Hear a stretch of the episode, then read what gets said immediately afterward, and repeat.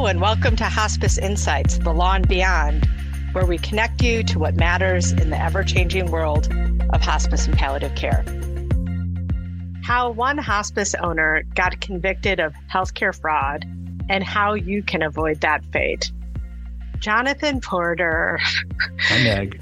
my my wonderful colleague. So we're here to talk about you know something that didn't go so well for for one hospice um, and sort of lessons learned from this. So maybe to kick off this case can you and we can link to to the case in the um, podcast notes. So if people want this reading before they go to bed at night they can do that. But you know tell us what this case is and what's it about and and whatnot. Yeah absolutely. Thanks meg. Um, good to be back with you uh, so let me first give a caveat. I was not uh, involved in this trial in in any way. Uh, I'm working off of um, the publicly available docket uh, plus media reports. Uh, so I'm I'm doing my best here, but um, but but this is this is essentially a case uh, about a a doctor in New Orleans named Dr. Shiva Akula. Dr. Akula is an infectious disease specialist, but he on the side owned this hospice in New Orleans. He wasn't the medical director, um, wasn't certifying patients. He was, um, you know, he's doing his thing as an internal as an infectious disease specialist, and then owned a hospice on the on the side. Um, so he was indicted, and we can talk about uh, what, how the, the, steps that that led up to his indictment. But he was indicted for healthcare fraud. You know, a lot of uh, federal indictments these days they've got a lot of legal theories. Um, it's it's sort of typical in a healthcare case that you'll see not just healthcare fraud, but also conspiracy counts um, and kickback statute violations, false statements. Sometimes you'll see aggravated identity theft. But here, this was very. wow.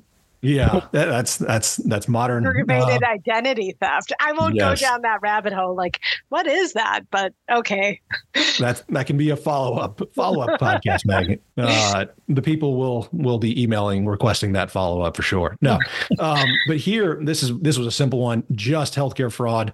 But it's a the, the losses here are large for for a hospice. Uh, Sixty-two million dollars billed, forty-seven million dollars paid in what the what the government claims is fraudulent conduct.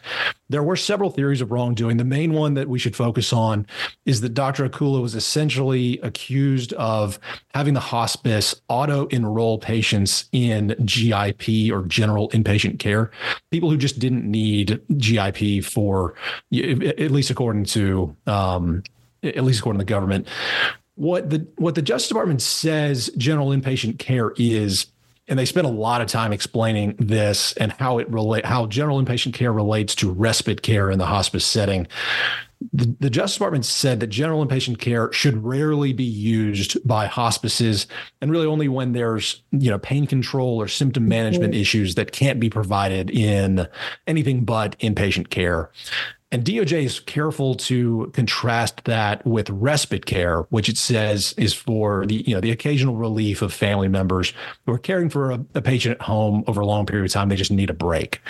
But the big distinction that the Justice Department draws between those two uh, is that um, is that Medicare reimburses very differently for those two. So the Justice Department says that during the time Dr. Akula was pushing general inpatient uh, care, Medicare was paying around $170 per day for respite care, but over $700 per day for general inpatient care. And according to the Justice Department, that's why Dr. Akula was enrolling patients in mm-hmm. general inpatient care. It was to essentially like 4x his Medicare payments. Yeah. Uh, now, now, Meg, that's DOJ's allegations of yeah. how general inpatient care works, and and uh, you know, to be honest, that makes sense to me. It's you mm-hmm. know, it should be rare because you think about patients being wanting to you know they want to be at home as they're going through that process and and everything. But I'm curious, what what's your experience with general inpatient care? How do you advise clients when it comes to when it when it comes to that? Yeah, well, I, I think that that it is rare, and there's actually you know, a cap for overall general inpatient care. It's like no more than, I think, 20% of your days can be GIP. No one in my nearly 25 years have I ever heard have gone over the GIP cap. Um, and I think if you were going over the GIP cap, which I wonder, like, you know, given this was probably a pretty small program and that's a lot of GIP billing, like, I, I wonder if there's a GIP cap issue there. But, um, you know, it is rare I, I, well, I, should, I guess I wouldn't say rare. I think that it's possible that people may need that care. I think there's a, a lot of push pull right now with the government. The OIG is doing a big um, GIP audit. There's a lot of TPE going on for GIP.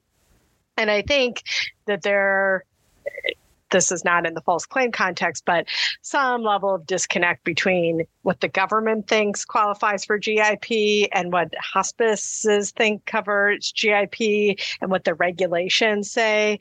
Because I, sometimes when you deal with medical review of GIP, it's sort of like, oh, today's Monday, they would be eligible for GIP, and then they're not eligible Tuesday, but then they're uh, eligible Wednesday. And it's like, no, that's not you know how this would work because you know usually people it, it, could be a step down from a hospital or you know they're they're having it um, you know you're trying other things in the home that just aren't getting those symptoms under control. You're not going to send someone back home if their symptoms okay you're not screaming out in pain for an hour. I'm not going to like send you home hour two right? Like you're gonna you got to see if that holds and stuff. And so i think there there's real tension about how that looks. And then i mean we've used this case on a number of occasions in advocacy like people denying gip when someone is vomiting feces. Like that's not a normal occurrence. So like you think the family could handle that in home. So I think what is unfortunate is there's a lot of, I think, valid GIP going on that is getting denied. And then you have someone like this where it's like, you know, this person's so off the rails. Why is everyone getting, you know, all this scrutiny? And they're not doing you know this. And you know it, i think that that is always people listening to this will be like oh this clearly it wasn't a good idea what this guy was doing. And i'm not doing that. Why do i keep getting you know this kind of scrutiny? And you know for this hospice it sounds like this was going on for a long period of time you know and it's like i think everyone's like go have at it government. Like go get those folks. Um, but anyway, it's I, I, think interesting when you look at these cases. Um, you know the claims we're talking about this is 2014 right? Some of this stuff i mean this stuff is old old. I mean and, and when you think about hospice like that feels like ancient history ancient ancient you know? Um and so but but I, you know so i think most people will be like yeah that seems really weird that you know so many people would be on GIP, and it it seems like the government really feels like this was respite level of care, like there was maybe relief of the family, but it, it was relief of the family from more custodial care than actually acute acute skilled care that was needed. But but anyway so so this goes to trial um jonathan. So this wasn't a settlement case right? This Correct. went to trial. Correct. So, which, you know, oftentimes things are settled. So that's a little bit. Are, are were you surprised that this, you know, because you and maybe for our listeners who forgot you were at DOJ for quite some time and did healthcare cases and so mm-hmm. you have sort of a unique insight because it's not like how how many of your cases really went to trial? I mean, trial is such a rare thing in litigation, right?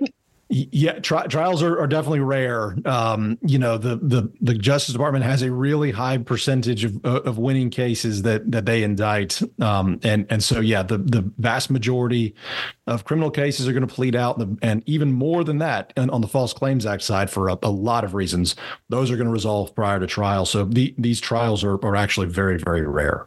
And so, was this a criminal case, Jonathan? Yes. Yes, Okay. this was a yeah, this was a, a criminal conviction um, above and beyond. It was so there was al- also a False Claims Act qui tam, which we can talk about. Um, but in addition to the qui tam, this was a this was a criminal case. Dr. Akula was uh, was indicted. So there was a third party whistleblower, which is what got the government in the door to begin with. Because they, so the government didn't flag this on their own. It was the whistleblower that brought this. Yeah, Huh. that, that that's exactly that that's exactly it. So the, there's actually this case has really interesting history that we could probably learn a lot from.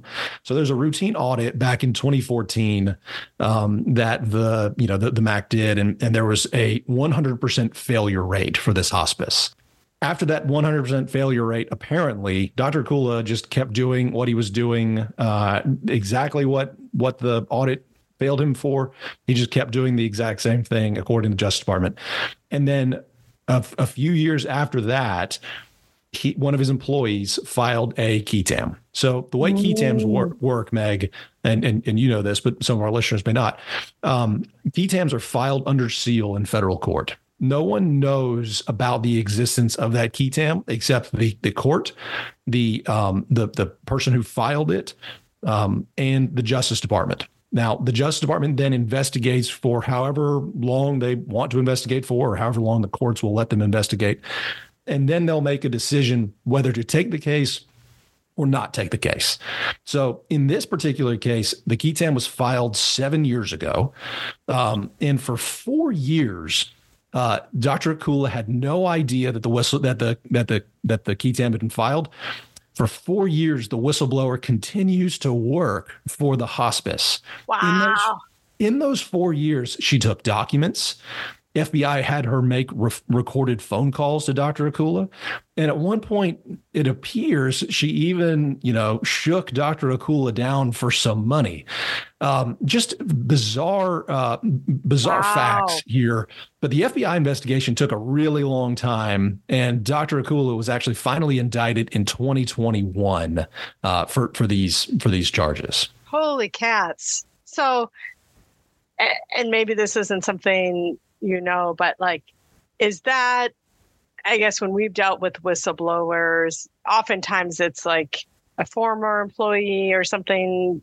I mean, because the thing that might be rattling people hearing this, like getting anxious, like you're always being recorded by your employees. But is that common when someone files a qui tam that then they are then cooperating with the government? Like, I guess where's the line there that like you're now an informant, so you like I'm thinking again TV show here. Like I'm wearing a wire. Like is that like if I file a whistleblower, am I required to do these things the government wants or am i sort of a willing like oh i could or could not i mean Yeah, good good question. It it it depends. It largely depends. So whistleblowers are tremendously incentivized to do what the government wants them to do. Um, you know, they most whistleblowers when they're filing a qui tam, they want the government to take the case. Their cases are always going to be stronger when it's the government saying that person over there committed fraud, rather than if the government says, "Ah, we really don't like this case," and it's you know a private attorney saying that that there's fraud. It's always stronger when the government is is, making the the argument that there's fraud.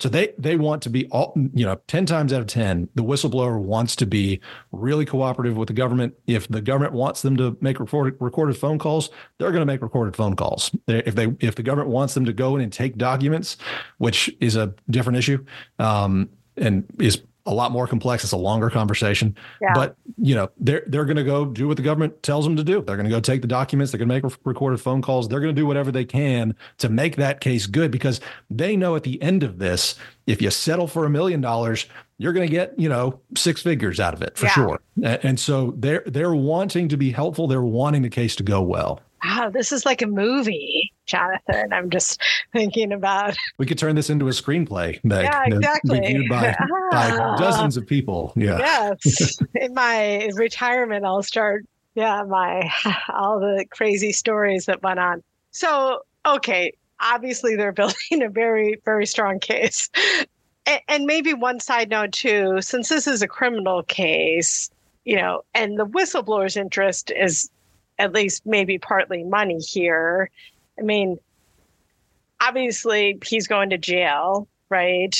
Um, but is there money to collect here? I mean, is I mean, obviously we want bad actors out of the program, and now he's going to jail. Like, is it hard to recoup that? Because how much is the repayment back? Yeah, that and that's actually uh, so. I glanced right before we recorded this. I glanced at the at the docket, and and there's there apparently the government and Dr. Akula are fighting over over money. Okay. The government's worried that uh, that Dr. Akula is is uh, is moving assets, which you're not supposed to do once you've been indicted. That's usually part of the some standard conditions of of release on bond is that you you tell the government before you're going to move move funds around. Um, and so there, yeah, the, the the the big question here is how much money is left. A lot of times in, in these cases, the lawyers uh, get a, yeah. a decent chunk of a decent chunk of change. Sometimes there's not a lot of money left over. Um, so yeah, that that that largely depends on on what the defendant's financial situation is. But yeah, that's that's usually a factor. Is is there going to be money left over?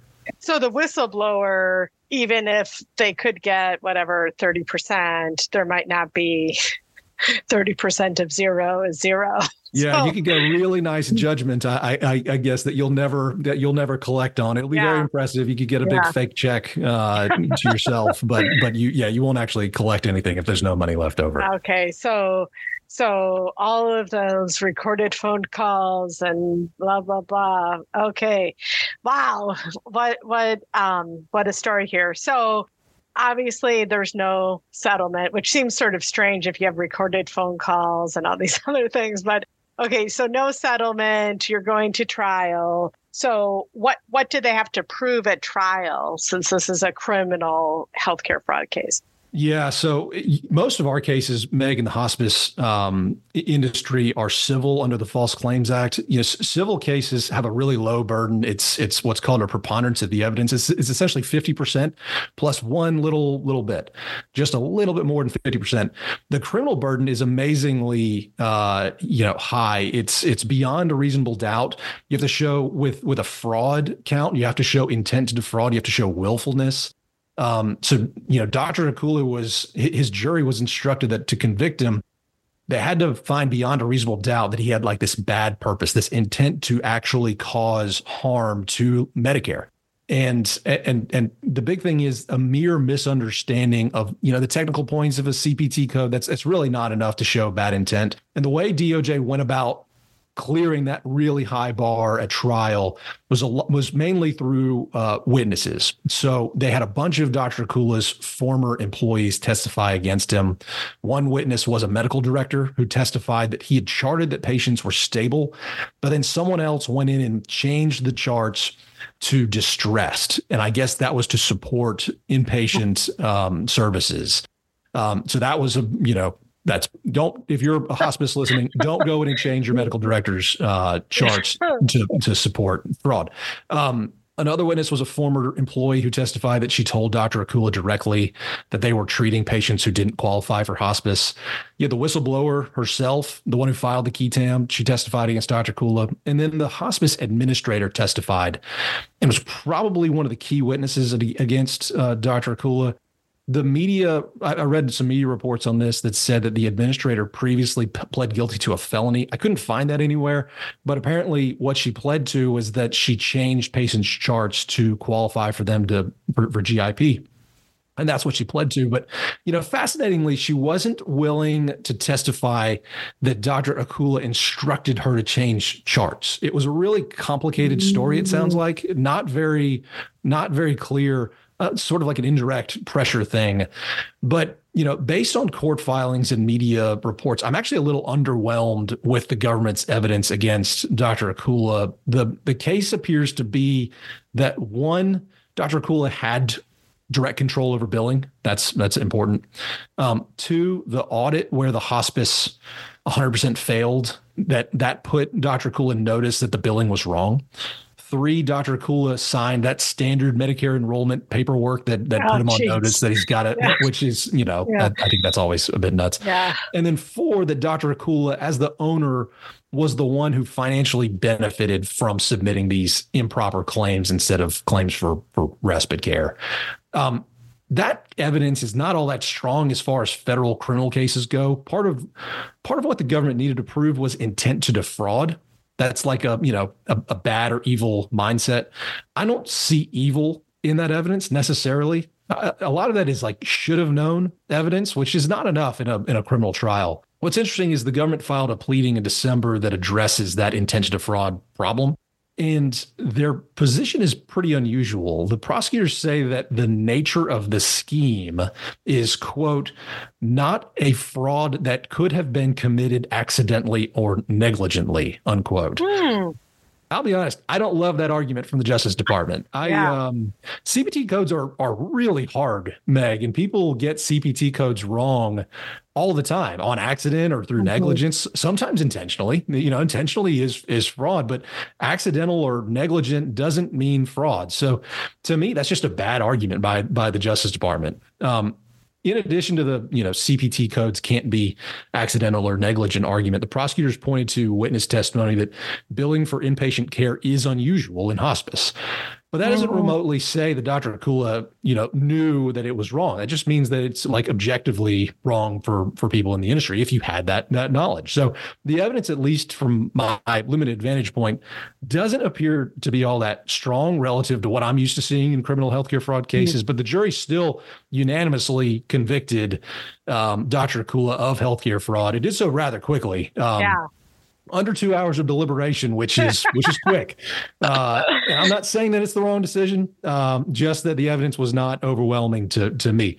Knowledge from that audit was was probably a big deal. Control of billing was probably a big deal. Profit definitely a big deal to the jury. Um, a lot of juries are going to vote to convict based with with just those three, and it did here. Uh, so now he'll be sentenced sometime later this year um, once the you know court does all the full report on the conduct and the factors and, and everything. Uh, but it'll be a, a long process for for that. Wow. See, this is why you're a defense attorney now. it, it is just like when you know, and I'm not a criminal defense lawyer, but it's like, oh, geez, someone's got you recording. I mean, who knows what my guess is if you're trying to record someone and get them to admit something you have to there needs to be some subtlety. So someone doesn't think that they're they're being recorded. And so mm-hmm.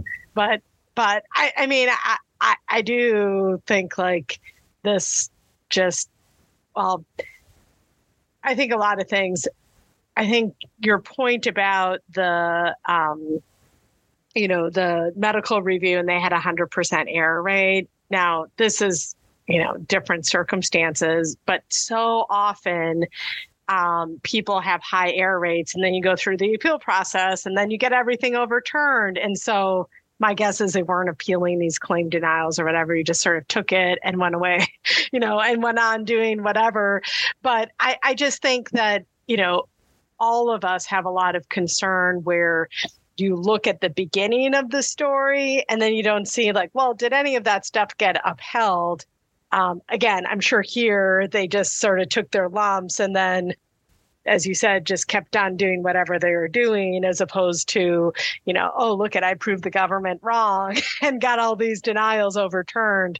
Just so, you know, listeners aren't thinking like, oh, geez, I had a really high error rate in some TPE or even a UPIC. I mean, that the government from a you know criminal fraud perspective isn't just looking like, oh, you had a bad TPE result. You know, they're also, that's not going to necessarily get you in the fraud realm. I mean, here, my guess is it was really high. You never contested it, right? And so, when we work with clients, it's always very important to do at least a first round defense on things. So it doesn't look like an admission that you agree with denials. Sometimes the cost benefit isn't there from a money standpoint. I mean, here that was probably worth a fair amount of money. But, you know, if it's certain claims are denied, I mean, hiring lawyers and doing all this stuff and going through a four level appeal process costs a lot of money. And so some people will be like, I'm not going to keep throwing money after this. I'll just sort of move on. But I, I think it, you know, always a good reminder that you know the government's going to look at that error rate and you want to be able to say at a minimum you went on the record about why you disagreed with stuff um, as opposed to just because doing nothing makes it seem like i agree and this is an admission that that this isn't right Yeah, and that's the big takeaway, Maggie. Is, is you got to take audits seriously. I mean, one of the hardest jobs of uh, that a federal prosecutor has is to show what a defendant thought in a given moment. That audit in 2014 effectively put Dr. Akula on notice that he had done something wrong, and by just plugging away, billing away as though nothing had happened, he took on a ton of risk. That ended up getting him prosecuted. I don't. I that that audit to me is sort of critical to showing that he knew what he was doing was wrong. And I don't think he's getting indicted without that audit. So, you know, jurors oftentimes they're going to reduce things down to simple concepts. And that simple concept is that the audit told him not to do it and he did it anyway. And $47 million later, you know, that's not, a jury's not going to say that that's an okay thing. They're going to do something about it. So um, if your audit comes back with a 100% failure rate, you got to either exactly what you said, Meg. You got to either contest it, you got to make some changes, but continuing on as if nothing had happened, that's just a bad idea oh, it's just a costume business. Mm-hmm. I'll just keep keep you know plugging along. Um, but but I do think in the audit activity is so um, fast and furious right now. It is really important to you know put your best foot forward and and not just say well and I would think most people are not doing this, um, at least folks that we work with, like, well, you know, I guess I'll just change things going forward. And it's like, yeah, but you still want to get on the record that you disagree with this and there's a reasonable basis for why you did what you did and what you thought you were doing, right? When you submitted this claim, you thought it was billable. Well, why, mm-hmm. right? Like you have documentation to support that. And as we all know, um, you know, the clinical decision making for hospice is uh, you know, inexact, right? I mean, GIP is also a somewhat fuzzy standard, right? Like, could this be managed at the home? Well, maybe it depends on, you know, what resources you have. And I mean, there's a lot that goes into, you know, these different things. And so, um,